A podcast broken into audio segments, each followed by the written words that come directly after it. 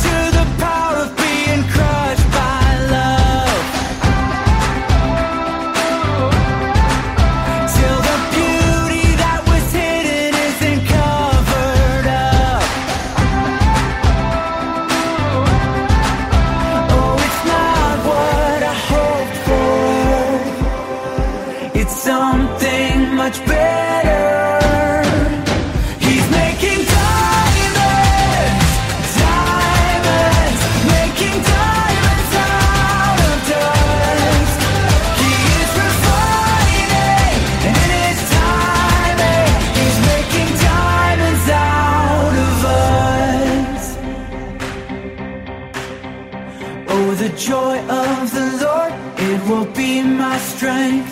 When the pressure is on, he's making diamonds. Oh, the joy of the Lord, it will be my strength. When the pressure is on, he's making diamonds. Oh, the joy of the Lord, it will be my strength. When the pressure is on, he's making, he's making, he's making diamonds,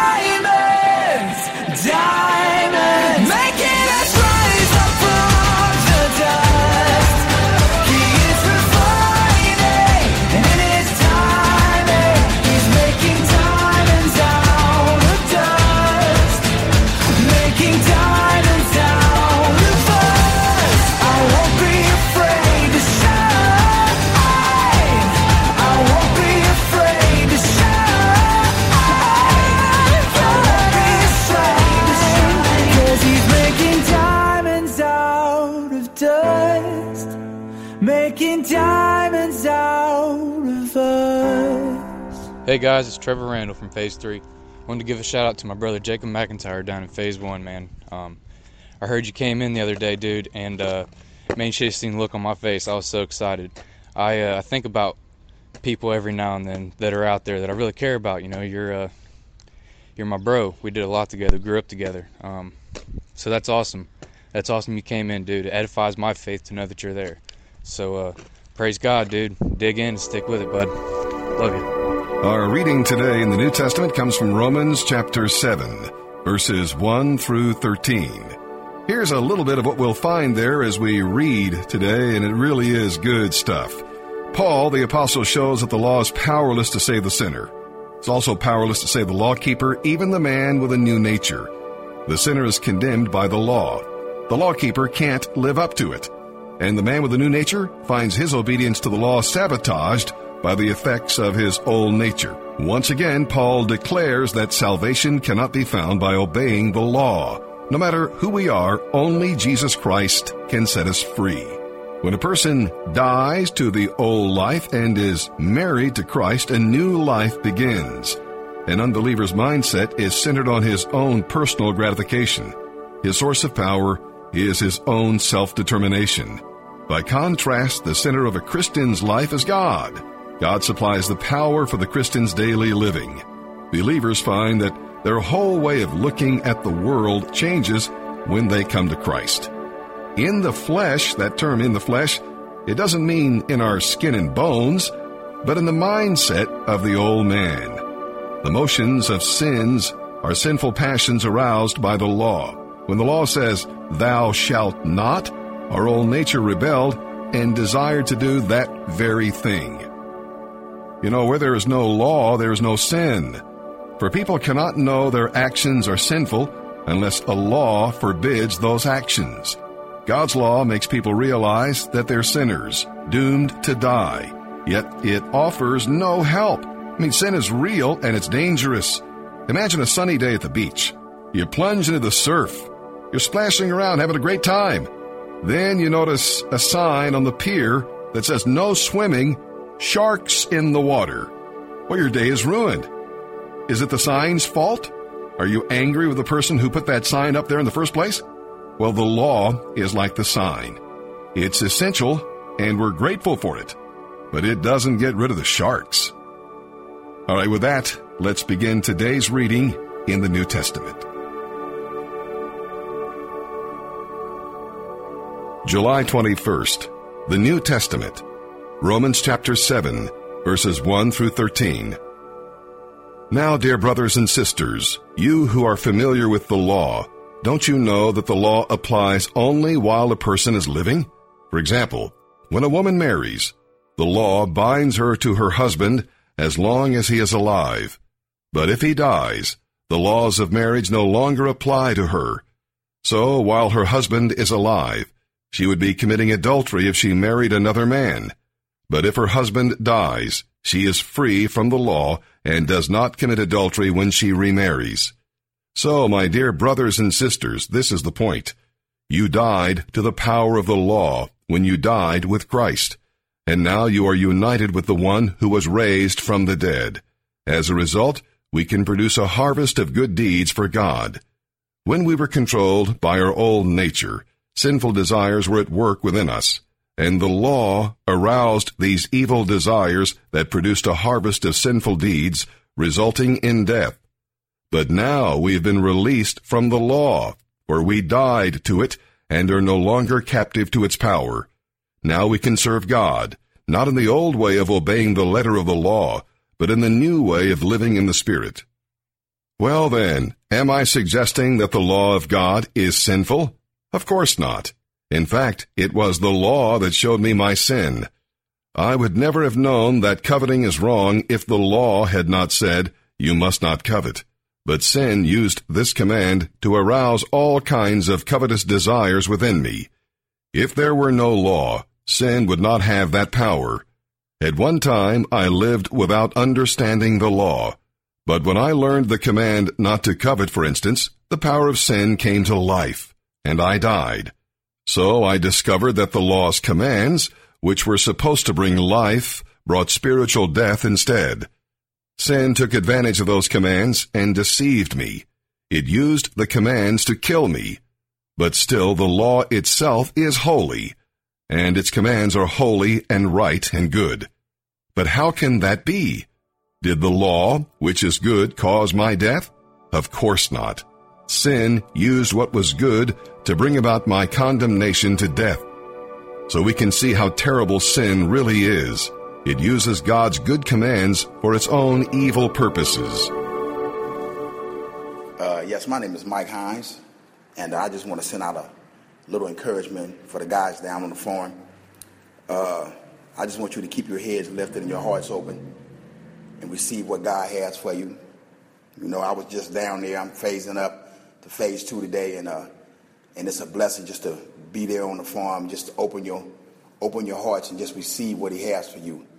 You know, and don't let the devil come in because that's the time he sneaks in when he see that you're doing good. So I just wish you all the best down there. I wish all the best, all the guys the best in the ministry, and uh, God bless. I look up to the mountains. Does my strength come from the mountains?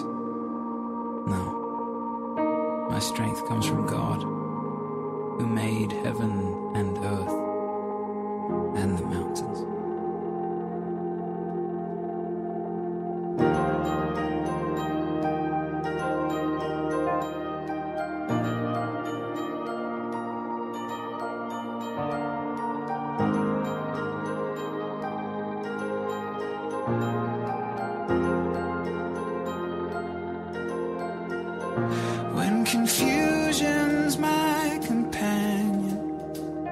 and despair.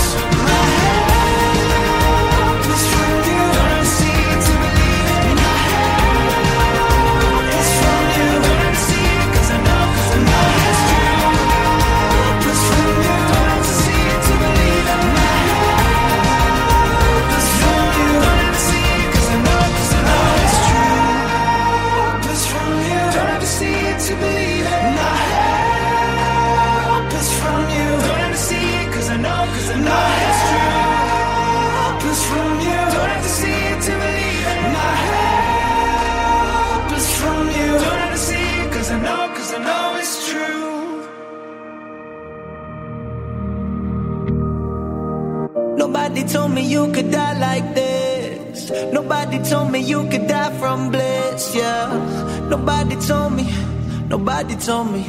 We never ever saw it coming. No, no. Live it up, live it up. Nobody ever told us we could die like this. Live it up, live it up. Nobody ever told us we never saw it coming. No.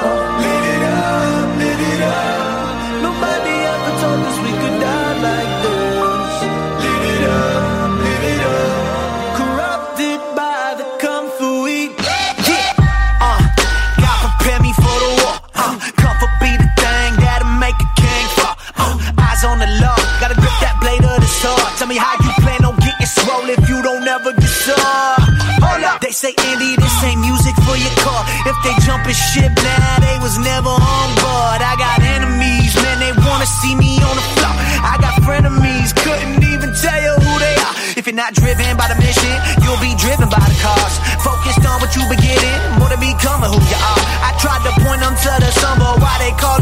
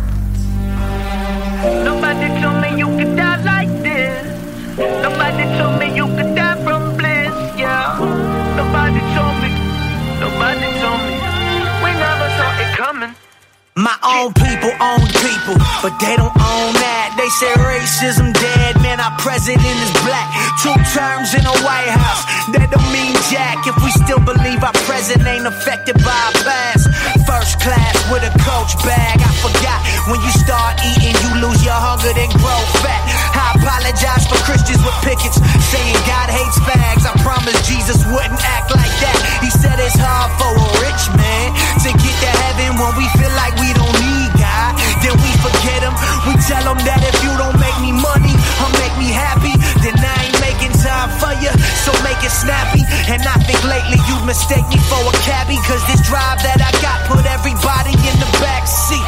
So if you wanna live a comfortable life, make sure you never love nobody, be selfish and never sacrifice.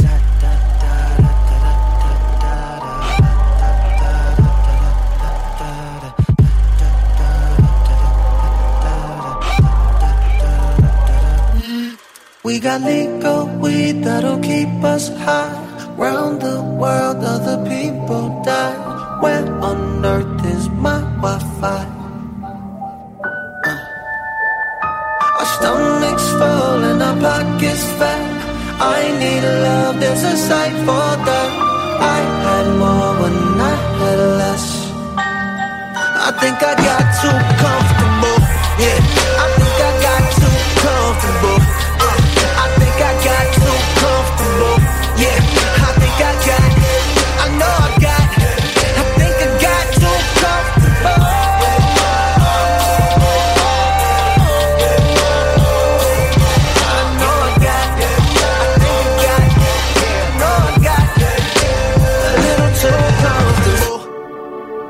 As we begin to look into the book of Psalms today, we'll see that David said he was innocent. Was David saying he was sinless? Well, David's claim was not a proud assumption of purity. No, it was an understanding of his relationship with God. He freely acknowledges his own sins. Nevertheless, his relationship with God was one of close fellowship and constant repentance and forgiveness. His claim to goodness, therefore, came from his continual seeking after God. Now, later in this psalm, we'll see that just as we protect the pupils of our eyes, it is right to pray, as David did, for God to protect us. We must not conclude, however, that we have somehow missed God's protection if we experience troubles. Now, God's protection has far greater purposes than helping us just avoid pain. It's to make us better servants for Him. God protects us by guiding us through circumstances, not by helping us escape them. And this is also the psalm where we read about the shadow of thy wings. It's a figure of speech symbolizing God's protection. He guards us just as a mother bird protects her young by covering them with her wings. Moses used this same metaphor way back in the book of Deuteronomy. The word awake that we'll read here in this passage today shows that David believed in life after death. Although belief in resurrection was not widespread in Old Testament times, several verses show that it was partially understood. And now, let's begin today's reading here in Psalms. And now from the book of Psalms, Psalm chapter 17, verses 1 through 15, a prayer of David. O Lord, Hear my plea for justice. Listen to my cry for help. Pay attention to my prayer, for it comes from honest lips. Declare me innocent, for you see those who do right. You have tested my thoughts and examined my heart in the night. You have scrutinized me and found nothing wrong. I am determined not to sin in what I say. I have followed your commands, which keep me from following cruel and evil people. My steps have stayed on your path. I have not wavered from following you. I am praying to you because I know you will answer, O God. Bend down and listen as I pray. Show me your unfailing love in wonderful ways. By your mighty power, you rescue those who seek refuge from their enemies. Guard me as you would guard your own eyes. Hide me in the shadow of your wings. Protect me from wicked people who attack me, from murderous enemies who surround me. They are without pity. Listen to their boasting. They track me down and surround me, watching for the chance to throw me to the ground. They are like hungry lions, eager to tear me apart, like young lions hiding in ambush. Arise, O Lord, stand against them, and bring them to their knees. Rescue me from the wicked with your sword by the power of your hand, O Lord, destroy those who look to this world for their reward, but satisfy the hunger of your treasured ones. May their children have plenty, leaving an inheritance for their descendants. Because I am righteous, I will see you. When I awake, I will see you face to face and be satisfied.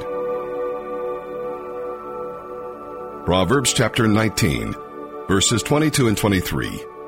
Loyalty makes a person attractive.